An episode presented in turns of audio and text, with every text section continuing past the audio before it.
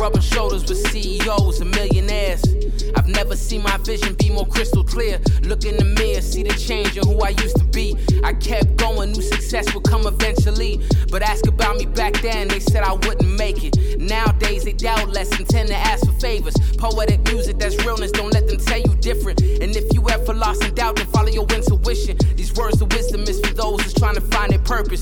Don't be living just to die, cause only death is certain. I'm working hard so I can toast to my accomplishments. Cause see, I lost it all and I ain't been the same since. I'm more focused, more ambitious, more everything. Grew up with nothing, I appreciate the finer things. I know it's real when at the shows they ask for autographs. And now they know the name, they ain't gotta ask. All right. So another member of the illustrious Jewish War Veterans Post 344 for one of the oral histories. Um, we've continued to do this with our post members, and we're having a, a great time getting to know each individual member of our post and kind of their life story and, and what they've done you know outside of the military before and after as well and then obviously what they did in the military. So the next guest is alan wernz so appreciate your time and, and thanks for being here you're welcome so how we kind of do this is just you know we start from the beginning kind of how you grew up where you're from all that good stuff and then kind of move along in kind of a chronological well, order i was born in new york city in brooklyn uh, and I was a baby, which is pretty good if you're uh, you're born. No, I'm just kidding around. I have a history in New York City. I was born there. I um, I lived in Brooklyn for ten years. Then we moved to Queens. And uh, what what part of I'm Brooklyn did you live in? I, am not used to being into into uh, E. So I'm trying to, right. So I went to uh, City College in New York, the Baruch, Baruch School of Business and Public Administration, got a bachelor's. I was going at night, but then our friend President Johnson took away our deferments, so I went full time during the day. And um, at the same time, I was work. When I was at night, I was working for Chase Manhattan Bank of Wall Street. Uh, then when I graduated Baruch, I um, Baruch. I have a little uh, memory problem too, so this is going wonderful. No, you're uh, fine. You're fine. So what what what yeah, year were you? So what what year were you born? 1946. I'm I'm on the leading edge of baby boomers. Yeah. So um, and when you were born in Brooklyn, were your parents born in the United States or did they come from somewhere else? No, they were born in the United States. One was born in Queens, one was born in Brooklyn. My mother's side, my dad's not Jewish, my mom is. Mm-hmm. Her maiden name plus, and I have quite an extensive uh, uh, background genealogy on that. Yeah, nice. Um, and then how how big was your family? You have siblings and all that? I have a sibling who uh, who's not following the Jewish religion. I am. Uh, I wasn't raised Jewish, but one day I said I want to be part of this uh, this tribe.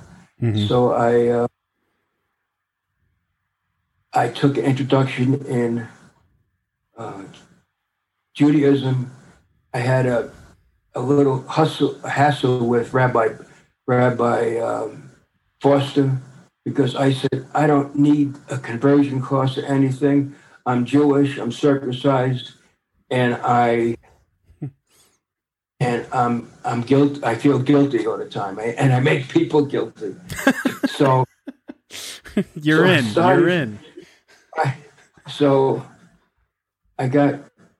Then I went right to my B'nai Mitzvah, studied that and had my B'nai Mitzvah in 1999 in May. And uh, I went to Emmanuel. I just picked it out of the, out of the book. I oh, just wow. went to Emmanuel. I, I went there for 23 years. uh, while in the service, I forgot about my service. I uh, what, So we'll- basic. We'll we'll get to it. So we'll Okay, So let's talk a little bit about how you grew up then. So with that, obviously you grew up your your mother was Jewish, you came in a mixed mixed home. Um right. what was what was growing up in Queens like for you? Like what what part of Queens did you grow up in? Um Right. Well, I spent 10 years in Brooklyn. I was 10 years old when we moved to Queens. Brooklyn is uh, a faded memory. I really got my foundation in Queens. Uh, this uh, it was Maspeth, Queens, M A S P E T H, okay. and uh, um, had uh, bunch of friends.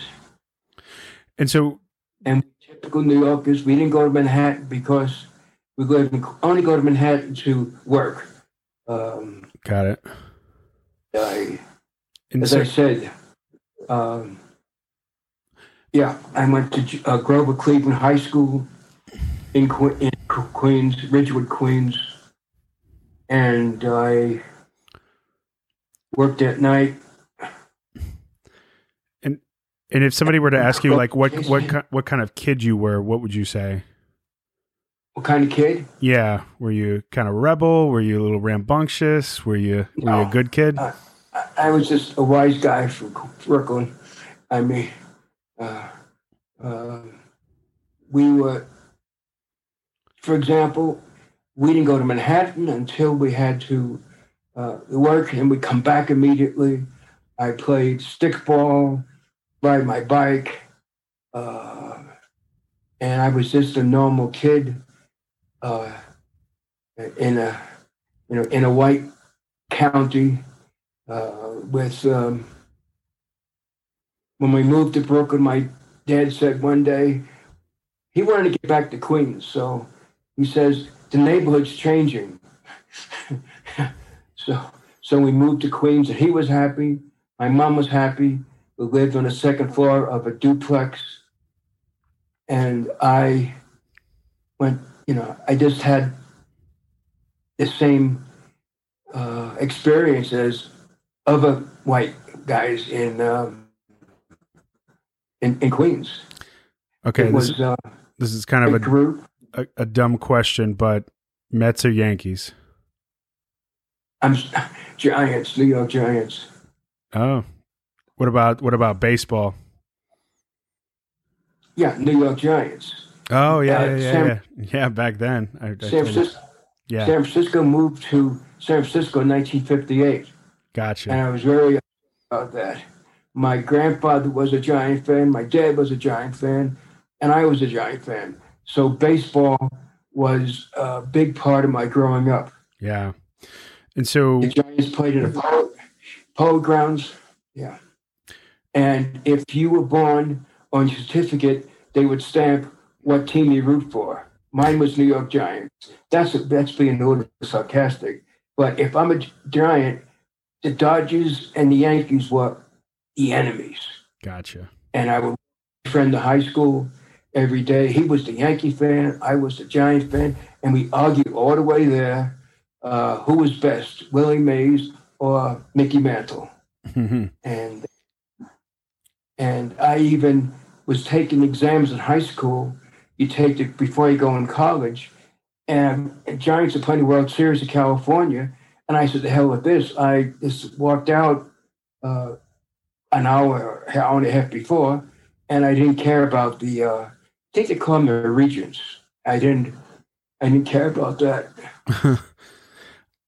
and then so when you were growing up, to being that you came from a mixed family, was was was Jewish identity talked about in the in your house at all? Like, did you know that you were Jewish, so to speak? I knew I was Jewish because I would get some anti-Semitic remarks, Semitic remarks, and uh, my mother spoke several words. And well, uh, he, uh, she grew up in Brooklyn, of course, and she knew Yiddish, not not fluently, just several weeks, like Hakmielchanik, and uh, and you know, I picked up some phrases, but I was raised Protestant Christian because, quote, my parent, my grandparents, my dad's side were alive.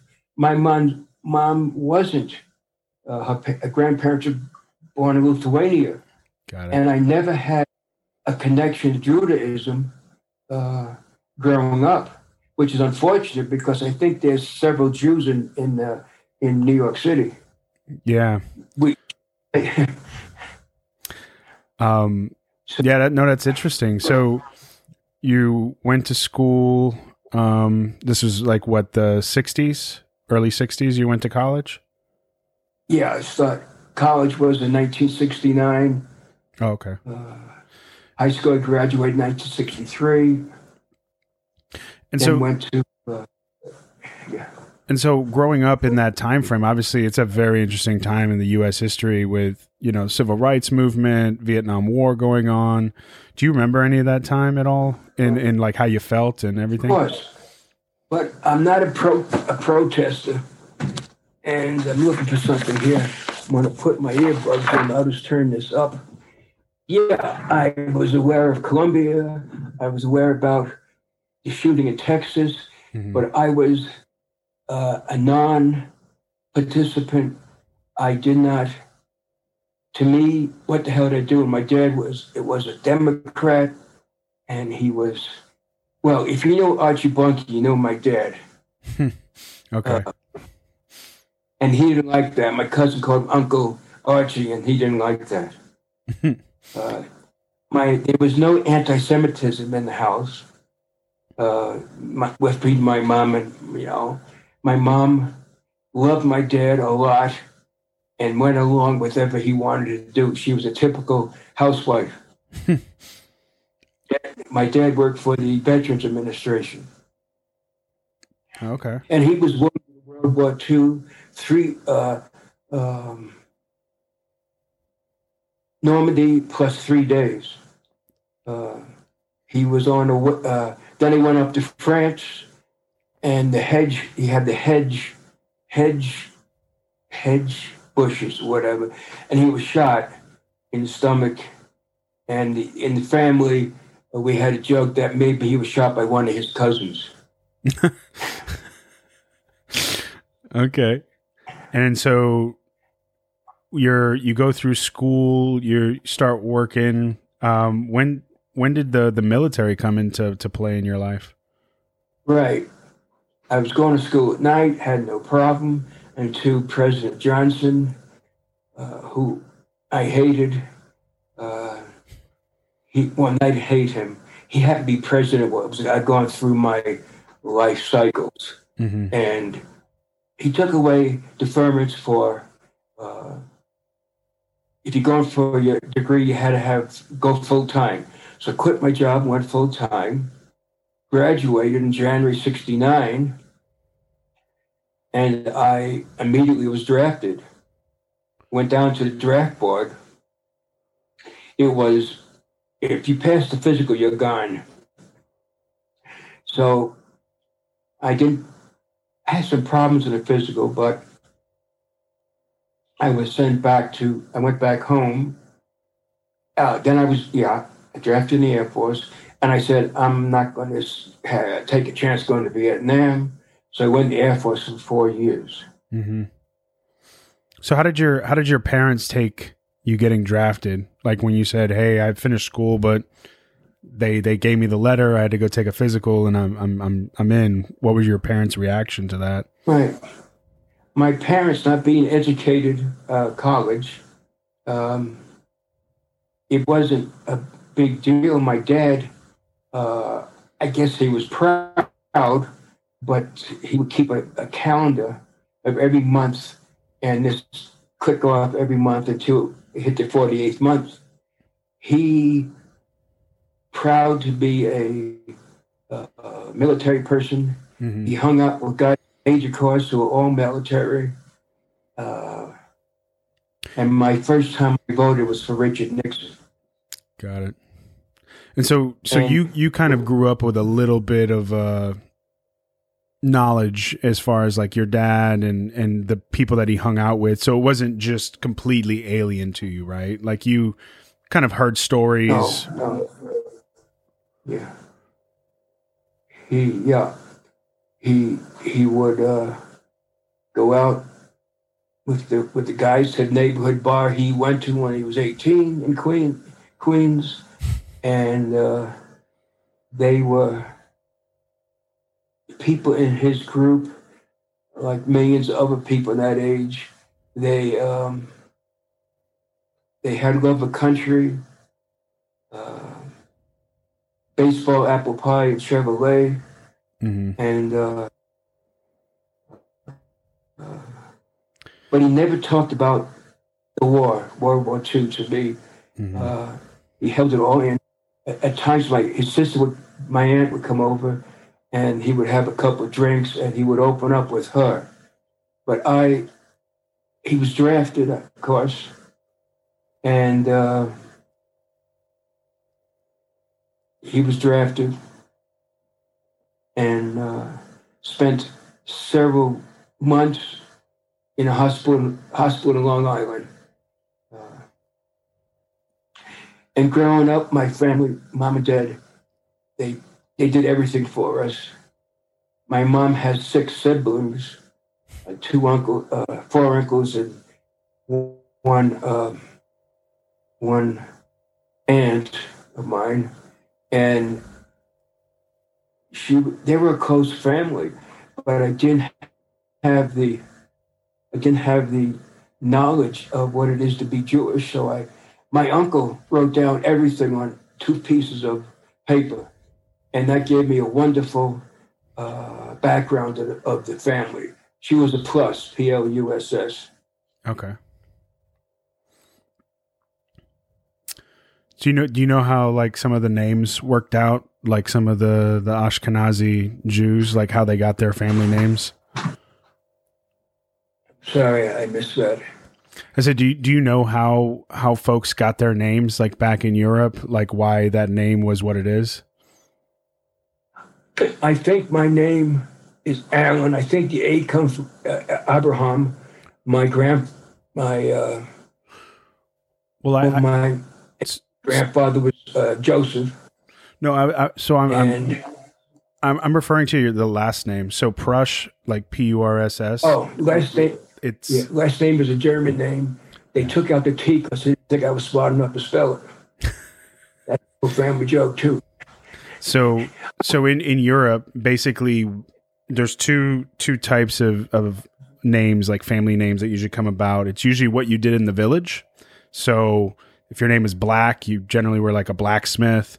If you were doing like Bloom, like another Jewish name, you were a florist. So your your name was based on the occupation that you had in the town. And then the second part of that is a lot of other people were named after the town that they were from. And so, for example, No, no, no. I that's not right. I had no idea of being of. I knew I was Jewish, but had no background whatsoever. My mother used to make some Jewish dishes.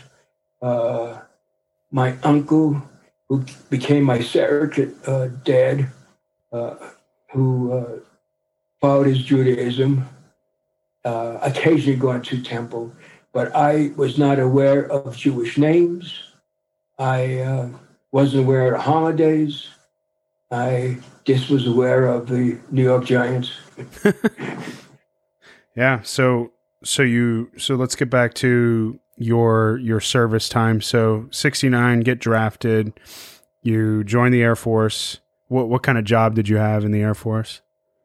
In '69, I had basic was sent to Sheppard Air Force Base to become a corpsman, which bothered me because the uh, wonderful uh, draft, uh, sergeant at the draft, uh, the recruiting office said, "Oh, we're going to put you in hospital administration." They didn't, and I became a corpsman, which I did not particularly was fond of. But as you can see, I I have I have humor. I'm a humorous guy, and I just made fun of it. Got through uh, uh, got through the corpsman training, and was sent to Wilford Hall Hospital in San Antonio, where I had my basic. In July, the, the heat of the night and the day too, it was hot. Yeah, I was stationed But our there barracks too. were brand new. Our barracks were brand new, and they were air conditioned. People say, "You had air conditioned barracks?" I said, "Yeah, I can't help out. You know, they, I slept where they told me to go." How did you like San Antonio? I'm sorry. How did you like San Antonio? Well, I could have been basic training in any city. You hate that city. San Antonio, oh my God. And uh, I uh, hooked up with, uh, of course, some people. Uh, I was taken out of corpsman because I was not particularly fond of it. And I had some anxiety and they sent me to Wilford Hall. Uh, you know, life is when you come to the fork in the road, take it, as Yogi Berra said. And you're never going to know what happened if you went this way. Well, I went back to from the hospital into the hospital personnel, and that was my that was my thing. Um, I joked around with the guys. I uh, and one day the uh, the people in assignment, one guy said he was from Montana. He said, they call me Big Al because it was after the show uh, Laugh-In. So I was Big Al. I said, yeah. She says, do you want to go to the Air Force Academy? I says, no. I said, I graduated. He says, no, to work. And I said, uh, well, what are the options? He said, Vietnam. And I said, where is this academy? And the academy was my main about i spent about 30 months down the academy. And i hooked up with people my age of course. And it's just automatically you know you know you just drift to the people that have the same background as you. I worked for in the head in the administration in the headquarters. And i could do nothing wrong. The major he loved me. Whatever he wanted to do he he he i couldn't do wrong and i uh, it was a wonderful assignment. For example, one time, the officers in the academy did not like the officers on the academic side. And I had all these binders. I kept the regs and manuals and all that. And this captain came in. So happened my my major was the director, the director. He was sitting right in front of me. We had two chairs, and this um, this um, captain comes in, and he says, "Ammon, do you have this regulation, whatever?" And I, I said to him, you know, you were so close to it, uh, yeah, it almost bit you in the ass. And my major said to the captain, he said, he said, isn't that funny, you know? And he, so they had, he laughed. And um, I did, uh, one time he asked, oh, he let me go to get my master's at UNC, University of Colorado. It was called a, a university without walls. I would meet at a certain location, Denver or, or Colorado Springs, have a, a class for Thursday, Friday, Saturday, and two weeks later, Friday, Saturday, and that's how I got my um, uh, my master's. He he cut me orders just to cover my tuggers. So, and the, pe- the the the in the office they knew my relationship with the major, so I had it made. I had it made. I did whatever he wanted, and it was just, it's great. That's awesome. And then, so you you went to the academy, did what you had to do there, and then did you did you um, get out of the military at the academy? Yes, my four years are up in July '73. Okay. Uh, I was sent. I drove up to the academy at night. It was pitch black. They put me in these barracks, and I woke up the next morning, and there was puffy white clouds, the blue sky. I was hooked before I was there for 24 hours. I mean, that being in Colorado, this grew on me. It was a wonderful place back then. 1971, I hit the academy in March. I was discharged in July and uh, 73, I drove home like any kid would do who gets discharged. hmm And I had a minor problem. I couldn't, I couldn't take the weather, the people, the noise, uh, you know. Uh, and the straw broke my camel's back. I'm getting my car washed. And the guy behind me, I go to put more money. The guy behind me says, he said, you don't have to put any more money. Your car is clean enough. I didn't even look at him. I just said to myself, I know Colorado. He does it. I'm gone. I drove back to the academy. Wow. Just I drove back to Colorado Springs. yeah. And so when you got back, what were you thinking as far as what to do? Did you have kind of a plan in place or you just knew that like I got to get back to Colorado, I'll figure out the rest?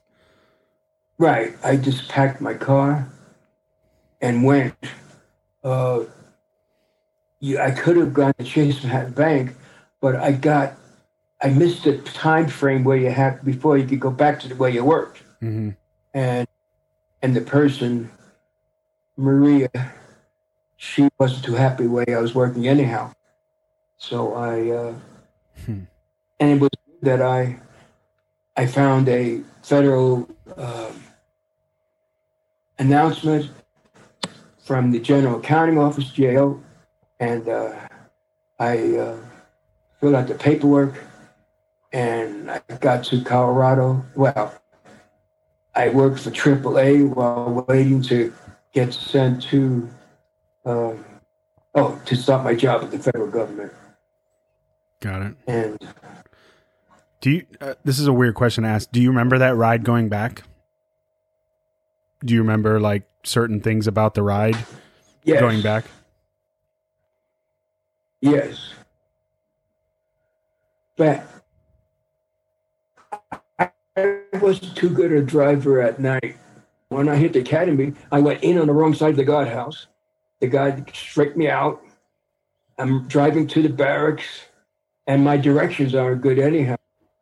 And I see these lights in the background. It was an AP saying, Ammon, he said, he said, I had to stop you before you killed yourself. I never forget that. He, and he escorted me to the barracks. That's one, yeah. I never went, that was my first cross country trip, well, half country trip, uh, in my car. My dad didn't have a car. I didn't know from taking a car trips and vacations. Oh yeah. Like many One of those typical New you My Yorkers. dad didn't a. Right, didn't have a car. didn't didn't have a driver's license. I had a friend of mine who was from Brooklyn. He didn't have a driver's license until he joined the military. You know, I got one. My aunt of my uncle Sam gave me driving lessons, and uh, I had a, I had a license, but never drove before I went to the Air Force. hmm And so, You can see I'm opening up now. yeah, a little bit. Um, when you when you filled out the the paperwork to to work at the GAO, the Government Accountability Office, for those folks that don't work in the federal government arena, um, did, was it something that interested you, or you were just looking for a job? No, it interests me because I was a management auditor, and most of the guys were CPAs or had CPAs. They were accountants. If I worked for a CPA, uh, if I had an accounting job, they signed me to. I worked always for a CPA. Um, and the job description found wonderful. It's a professional job, you know, uh, and uh, I had tw- let's see, I had 34 years of of fun. Yeah. And what did, what Of- going going back to moving back to Colorado? What'd your family say when you were like, "I'm out of here. Like New York's not for me anymore." I remember packing the car and mom said goodbye. I don't even know. I think I told my dad I listed in the Air Force, but unlike other people, when I graduated from college, we I didn't even have a party. Didn't have a party for me, um, and my mom, of course, uh, didn't like the situation. And my dad just rolled with the punches. He had to be proud of me, never told me. Mm-hmm. Closer to my mom than my dad. Uh, And so at the the GAO that was in Colorado Springs or in Denver? it was in Denver, Colorado. Okay. I'm in Denver. I worked for AAA, waiting for my uh, time. I'm going to be a, uh, uh, working with the GAO. Got it. And so during during your time working at the you know at a at a federal agency, what do you miss about it, and what what could you have like just said? Okay, I don't I don't even need to worry about this anymore. Like I I miss I miss the travel, although I we complained. Uh, the guys in the office, eventually it was women was there uh, there too.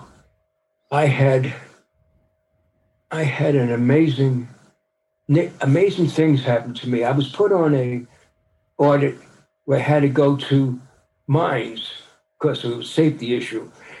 We could audit anything that has federal uh, gets federal funds and to balance the public uh, the public sector, I would interview people in the in the public sector. My first job was in the mines.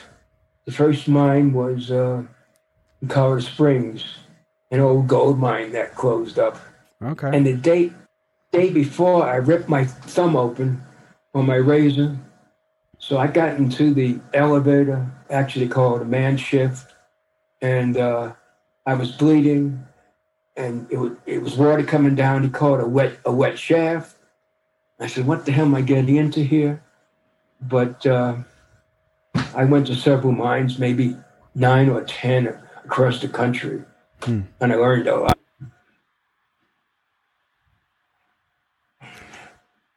Yeah, the travel definitely. I think people fail to realize. Yeah, we don't in the you know working for various you know organizations myself. Like people don't understand that like the benefits of being able to to get out and and to meet people and and travel not only in the country but internationally it just opens your eyes on on like what's available out there and how good we have it as Americans I feel did you get a sense of that when you were traveling and kind of auditing some of these Well, these when I- places I would go to an agency and the supervisor with GS 12 or maybe even GS 9.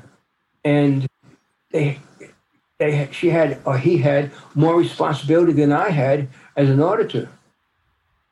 And I, I was always able to empathize with the people. Uh, I'm interviewing, or we would set up, we were, we had set up a site that would give us a place to work and uh, we would interview people and uh, do some paperwork, look at the regulations, and uh, criteria is always a big. You want to have criteria when you audit. If you don't, you, we make up on criteria, and that's that's difficult. Now, when you were doing these auditings uh, around the country, were were the folks that you were generally the folks that were being audited were they receptive towards you guys? Were they like helpful, or were they kind of standoffish because they felt like they did something wrong? Well, I get the feeling you you knew about GAO, right? Yeah, Were you army overseas or something, and somehow got hooked up in the uh, uh, uh, e Arab immigrants? Immigrants. Uh, uh, so you know about GAO. We would have a entrance conference, and the big shots from Washington would come out hmm and, uh, and make a big deal out of it. And you always thought we interviewed somebody, and you, you know they say thank you, all that stuff. I say thank you, and you turn around. I wonder if they gave me a finger. Yeah, I'm the GAO. I was the enemy. But if an we're auditing is, uh, uh, say, if the agency, if the audit was by the agency, they would say there was a conflict within the agency. They would love to talk to you because this is this is an independent person that could empathize with with their situation, and that was good. Yeah. No, I, I, I mean, obviously, it's a necessary evil to ensure that the the taxpayer money is being utilized properly and effectively. Right. And Excuse me, can I? I'm, I'm going to get my hearing aids. yeah, absolutely. So one time I had an audit in Salt Lake City, the state in the state offices, and these guys were talk, talking about poker game. And they, I said, "Could I join your poker game?" They said, "Sure." And we had the poker game, and I was the big winner, which was embarrassing because I was the auditor. But uh, Yeah, a little uh, okay, public image there, right? Right, you had you you couldn't take any gifts and all this stuff, and and one time in Albuquerque for happy hour, there were several of us in the office on different audits in Albuquerque, and uh, there was a you know for happy hour they had a hypnotist, and uh, uh, I I became a star being a because the way I handled being, I, I said I wasn't I wasn't hypnotized, and the guys go, "Yes, you were," you know. And back on the agency next day, this guy says, "I saw you last night at the happy hour of the hotel." He says, uh, "You were very good," and I was embarrassed because, again, once again, I was embarrassed that this somebody from agency. Uh, was aware of me after work. Yeah. Uh, And then, uh, out of all the places that you've audited, was there something that just really resonated with you as far as either that particular place or organization that you audited, that either the people or the actual place itself? right. Well, you would get on assignment and you had to do work in San Francisco. And people say, that's a boondoggle, you know, people in the office. I says, yeah, I get up six o'clock get back to the office at seven o'clock. And uh, I don't see, can't sightsee nothing. It, it, it, you had to work. Uh, I liked interviewing people. Uh, I did not like writing the reports. Yeah. We had a saying in GAO, reports I'm released in this office, it escapes. you would send back to Washington. And the process of getting out a report was just unbelievable. Yeah. And so, So, so with that 30, 34 years of service, four years of military service, so almost 40 plus years of federal service of some kind. right. Um, looking back on it now, how did the experience shape you and like your views today, like who you are as a person? I always, my lifetime, I always was more aware of what I'd done after I was done with, you know, done with the personnel. I looked back and said, oh, you know, I could have taken advantage of this and that. Uh, I, I always look back with, uh, with fondness uh, uh, because uh, wherever I was at, in San Antonio, Colorado Springs, I did uh, tech training in Sheppard Air Force Base in Texas. It always was. I always found the humor in the situation. I met a guy in our group from Oklahoma, and he had a master's in, you know, laboratory work, whatever, whatever. And he became a captain in San Antonio, where I was, you know, and I had some health issues, and they wanted me to collect some samples, and uh, you get the cup. I said, "Is Lieutenant Sullivan going to get this stuff?" He said, "Yeah," and I, I filled it to the top, the cup of my fecal matter. And nurse says, "Oh my God, this is heavy. Don't worry about it." And because my my friend in the lab was going to get it, I guess one of the troops gave it to him. You know, and he he hated the military. Uh, you know, and he said, he said, Sergeant Works. I said, oh shit, he never called me Sergeant. He said, if you ever do that again, you're going to be in trouble. I get away with things. I had to, uh, I had to keep my, uh, every several hours, I had to empty a pay can and I had to uh, leave a sample in there.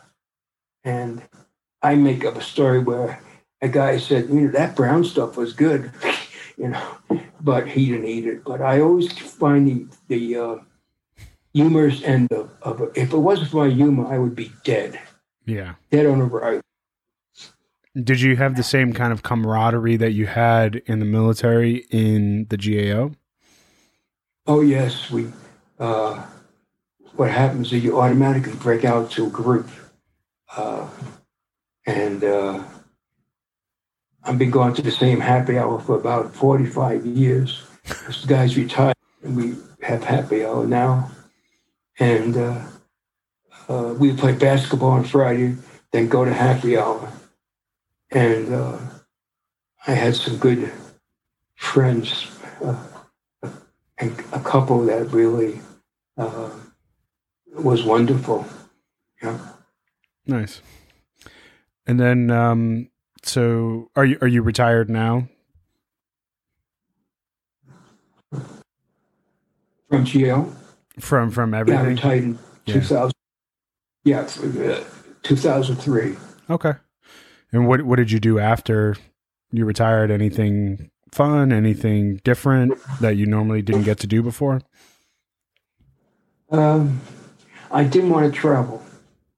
I was just planes, changing planes, and babies crying. I just didn't want to travel, so I didn't travel. Mm-hmm. Although I was watching it, I've been to Israel three times. Oh, nice.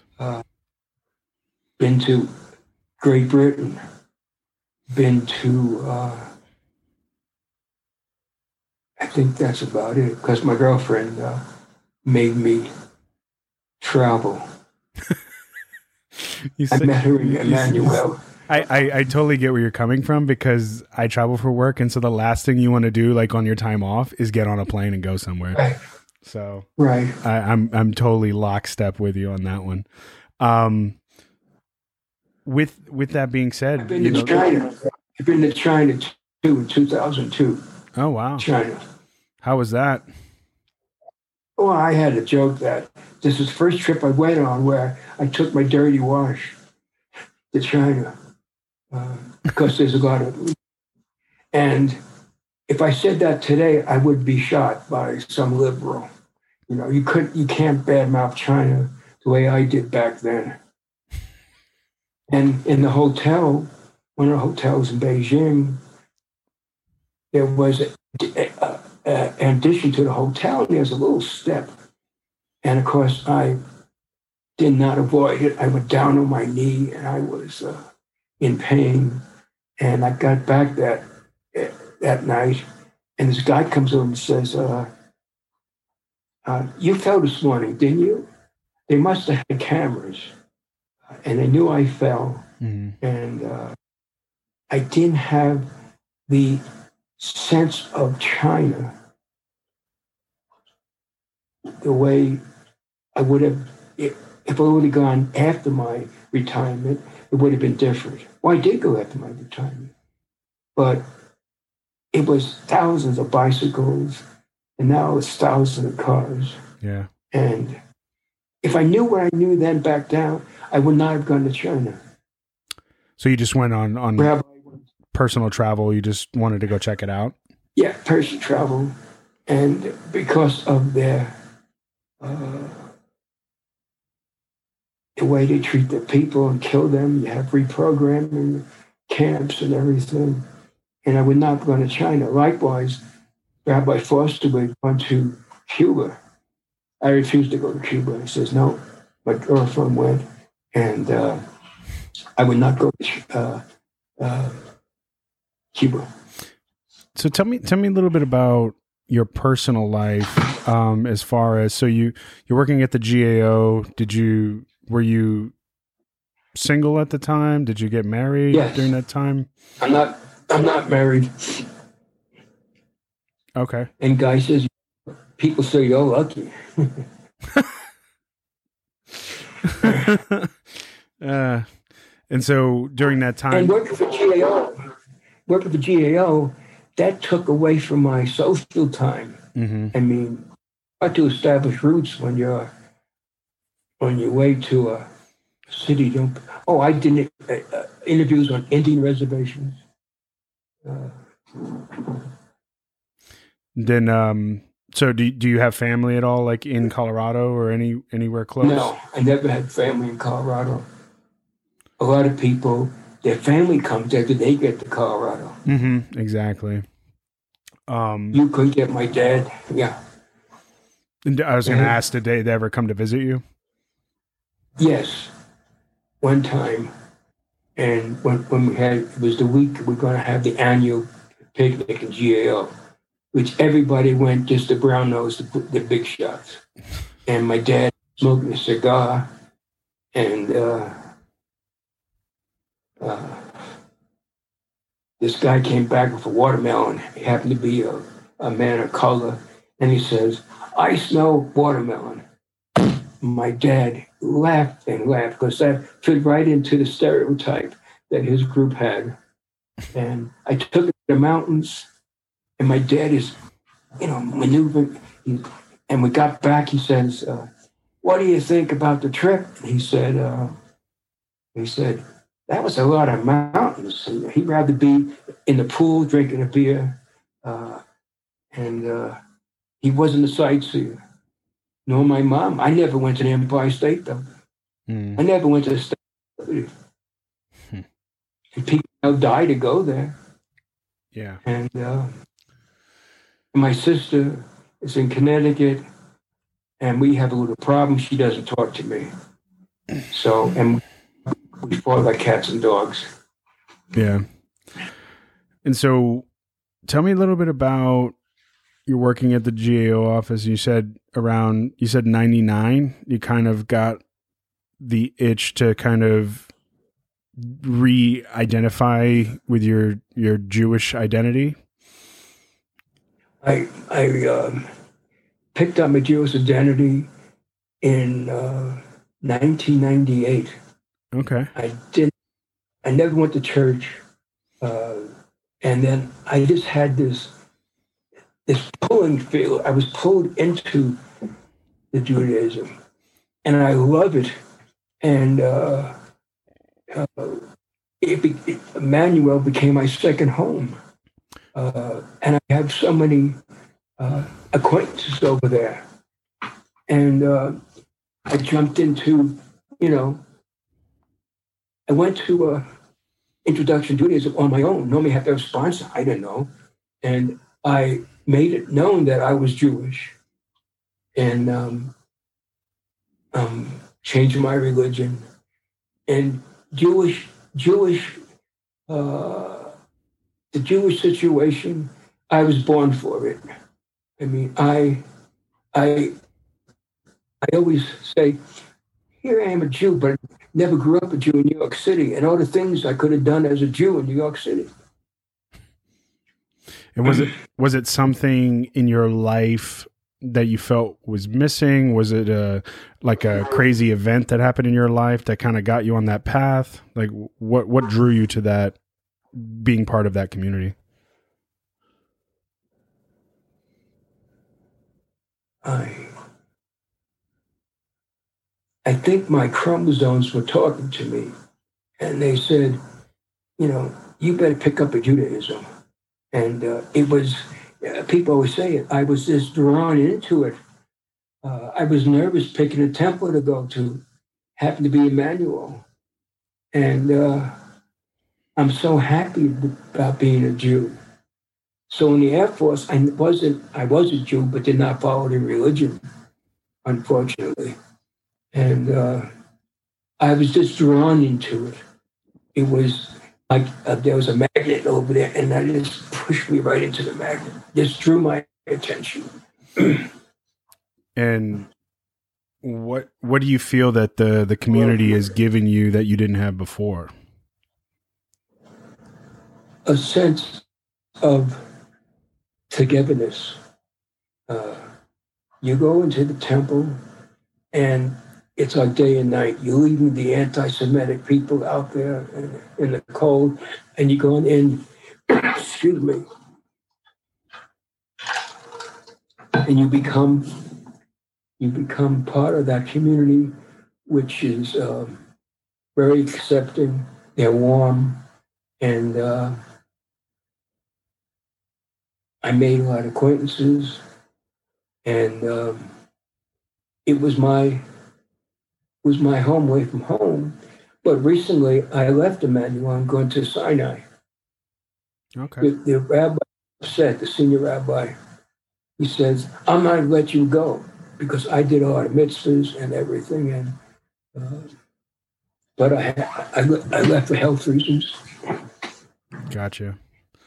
And with with that, you know, you said you've been to Israel a couple times. You've you've been active in the community. Um, now you're part of the the veteran community as well. Um, is there is there something that you think that we as a community can improve upon here in the coming you know near future as far as like do you see some since you've been part of the community for over 20 years now you obviously and you've you've been in planning you've done a lot of things in your life. Do you do you feel that we could improve in some way for the better that from what you've seen in the last 20 years? Well i've been in colorado for 49 years and i go to meetings. I don't like the saluting you know that that that military stuff. I just do not like that. Um, and yes, there are improvements. There's always, uh, an organization always needs some improvements. And um, of course, we don't have too many young people. In fact, I think the average age of that group is death. so, and where I live, the dormitory, the average age is death too. You know, it's uh, uh, so I, am the youngin at 40. So. Oh, I'm 75 next month. Yeah. Uh, You're like a big, big brother. Right. And I don't, always told I don't look my age. And they, you don't act your age either. You, know? you don't look a day so, older than 74. Right. You don't look a day 74. So I went down to uh, Sadie's and Gerard was up front, you know, and everything. And he looked lousy this day. I says, I said, Gerald, I said, Gerald, what's the matter? He says, I'm 75 years old today. Wise guy, you don't look a day over 74. He did not like it. The only person I told that to who did not like it. yeah, you can't you can't please everybody, right? Right. And you know, jokes I could tell you, I think the funniest joke in the world, and there's some people don't know, it's the humor is in is in the eyes of the beholder. And back in GAO, I used to be MC for people going away or people joining the organization. Uh, and back then, I didn't have my speech problem I have today. and looking looking back on your life and all the accomplishments that you've had, do you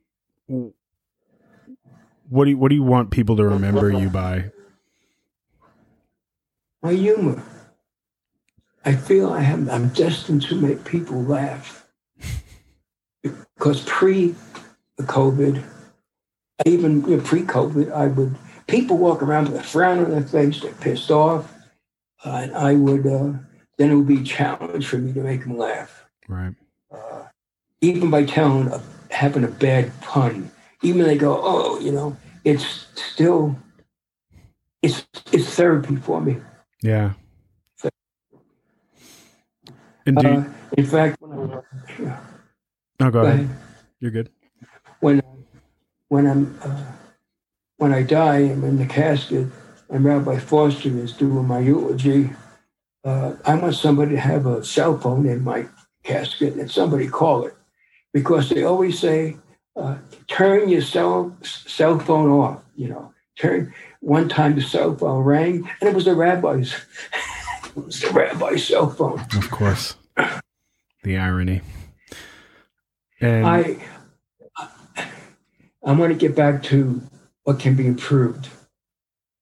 Um, So we're talking about the post, but we're talking about the Jewish community in general also. So if you see something within the congregations or, you know, the federation or what whatever you see, like oh, in fact, I review films for the Jewish Film Festival, and uh, I became part of the more of the community. And I would take stacks of the uh, programs and just leave them off all over town. Uh, delis and gyms, uh, and uh, I was so proud of that. I was in um, Einstein's on Hampden, Mon- Monaco. mhm.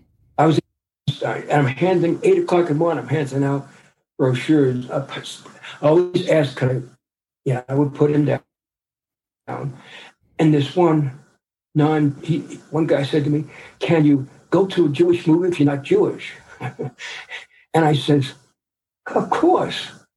Uh, and uh, if you go, uh, you get a free box of popcorn. You know, I made a joke at him because uh, you go to a, a French movie, you go to an Italian movie, but when he asked me that, it showed his naivety of the religion, Mhm. which as you, you have to you have to go along with the punches. And the temple, uh, the posts, there's things that could be improved, but it escapes my mind right now. Yeah, no uh, no worries. I'll let you know. Yeah, for sure. Just definitely keep me in the loop if you think of something cuz Right. um I think what's I think what's funny is I thought I was going to be interviewing people, and you, your objective was interviewing me, and that was a little bit of a shock. well you, you, you held your own, so I think we're okay. Um so you're you said you went a couple times to Israel. What um what were your impressions of of Israel while you were there and and what did you all do while you were there? Was it like more of a I touristy? moved to Israel.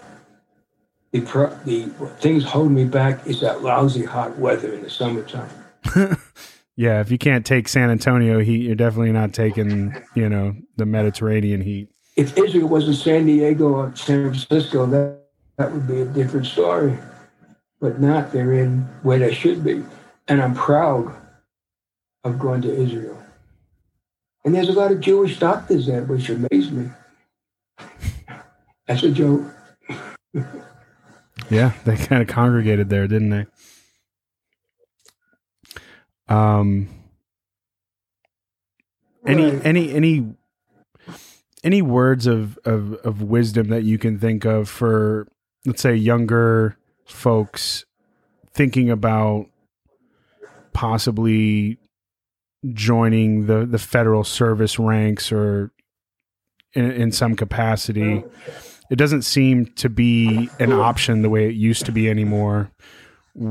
I mean obviously would you recommend it first of all? And then secondly what advice would you give to somebody like just finishing up Well, college or you know wanting a career change in federal service? The hardest the hardest thing to uh, do when you move here is miss growing up with the family.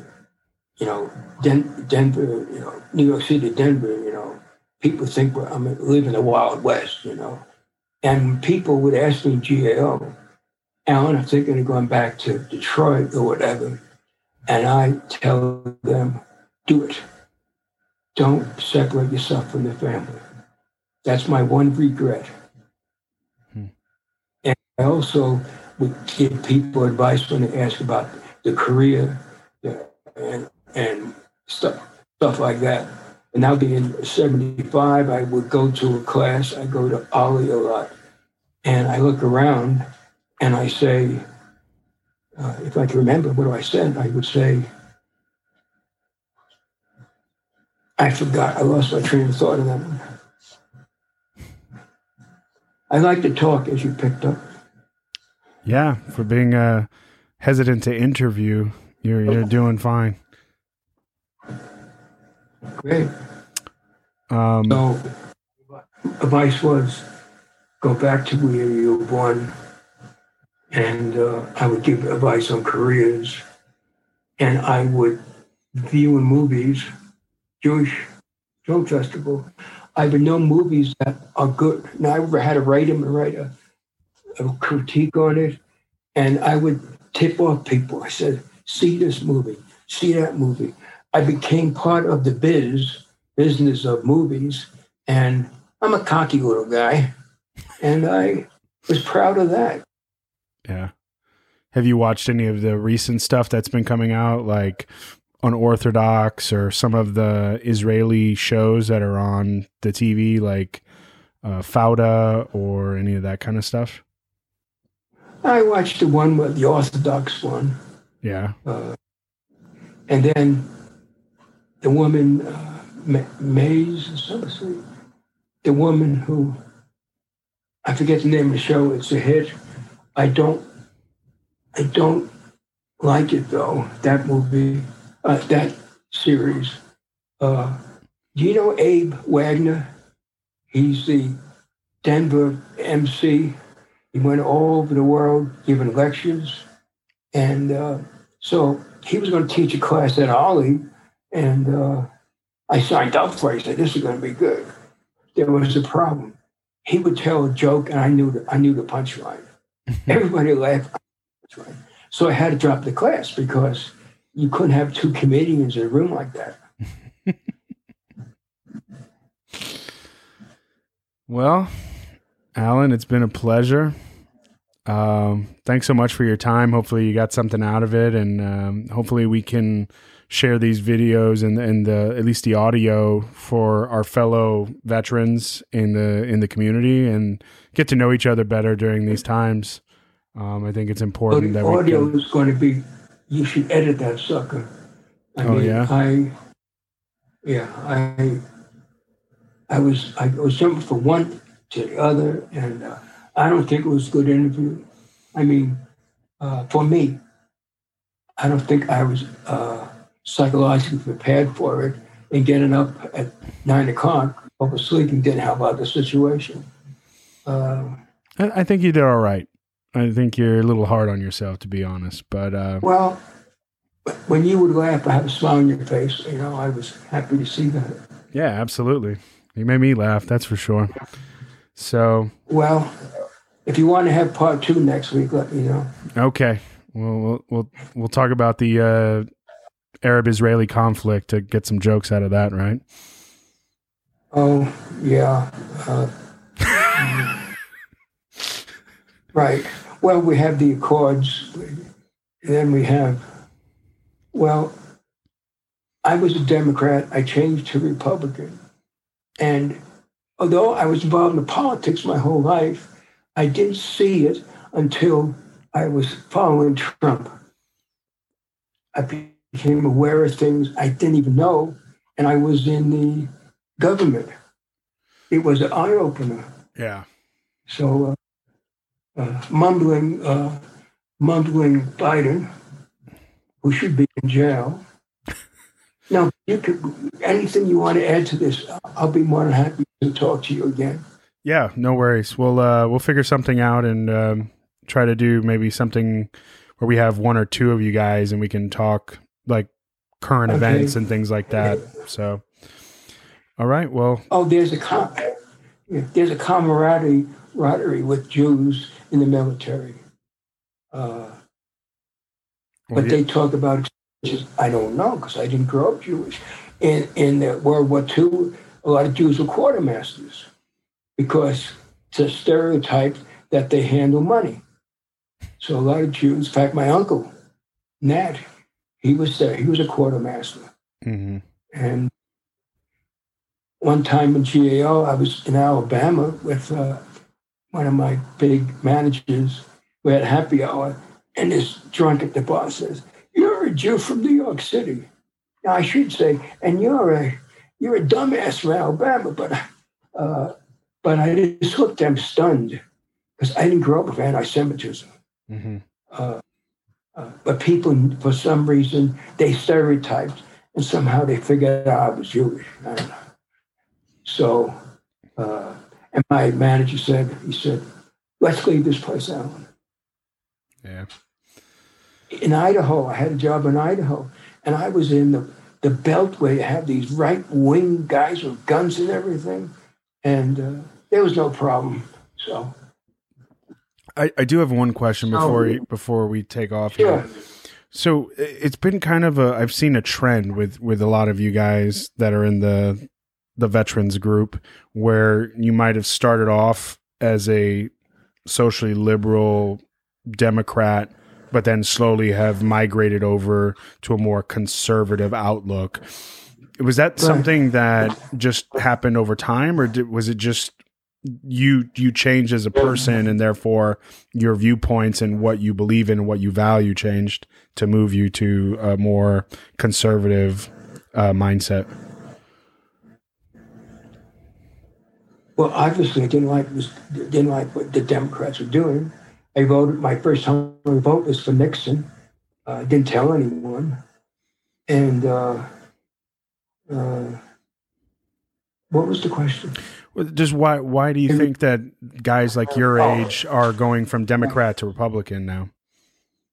Right now, nowadays, uh, it happens like the way I was drawn into Judaism. I hate when people say Judaism. There's no, it's Judaism. And uh, you're drawn to it and you have something in common. And, uh, uh, and people like tell wartime stories, you know, war, war stories. And uh, I was to be a hospital get my hearing aids. And this guy, I think he was in the Civil War he was old. And uh, he said, You see this hearing aid? I said, It's the best hearing aid I ever had. I said, Sir, I'm so happy for you. He said, I could hear birds chirping, chirping. I could hear the pitter patter of rain. I could hear my wife. Well, two out of three is not bad. And I said to him, What kind is it? He said, Quarter to 12. Quarter to 12. He, he couldn't hear. Okay. On that on that note, perfect ending. Right. Well, thank you so much, and uh, we'll let you know when it's up, and I'll uh, I'll send you a link so you can pass it on to friends and family and whatnot. Well, do you edit it? No, I mean besides adding credits and whatnot, not really.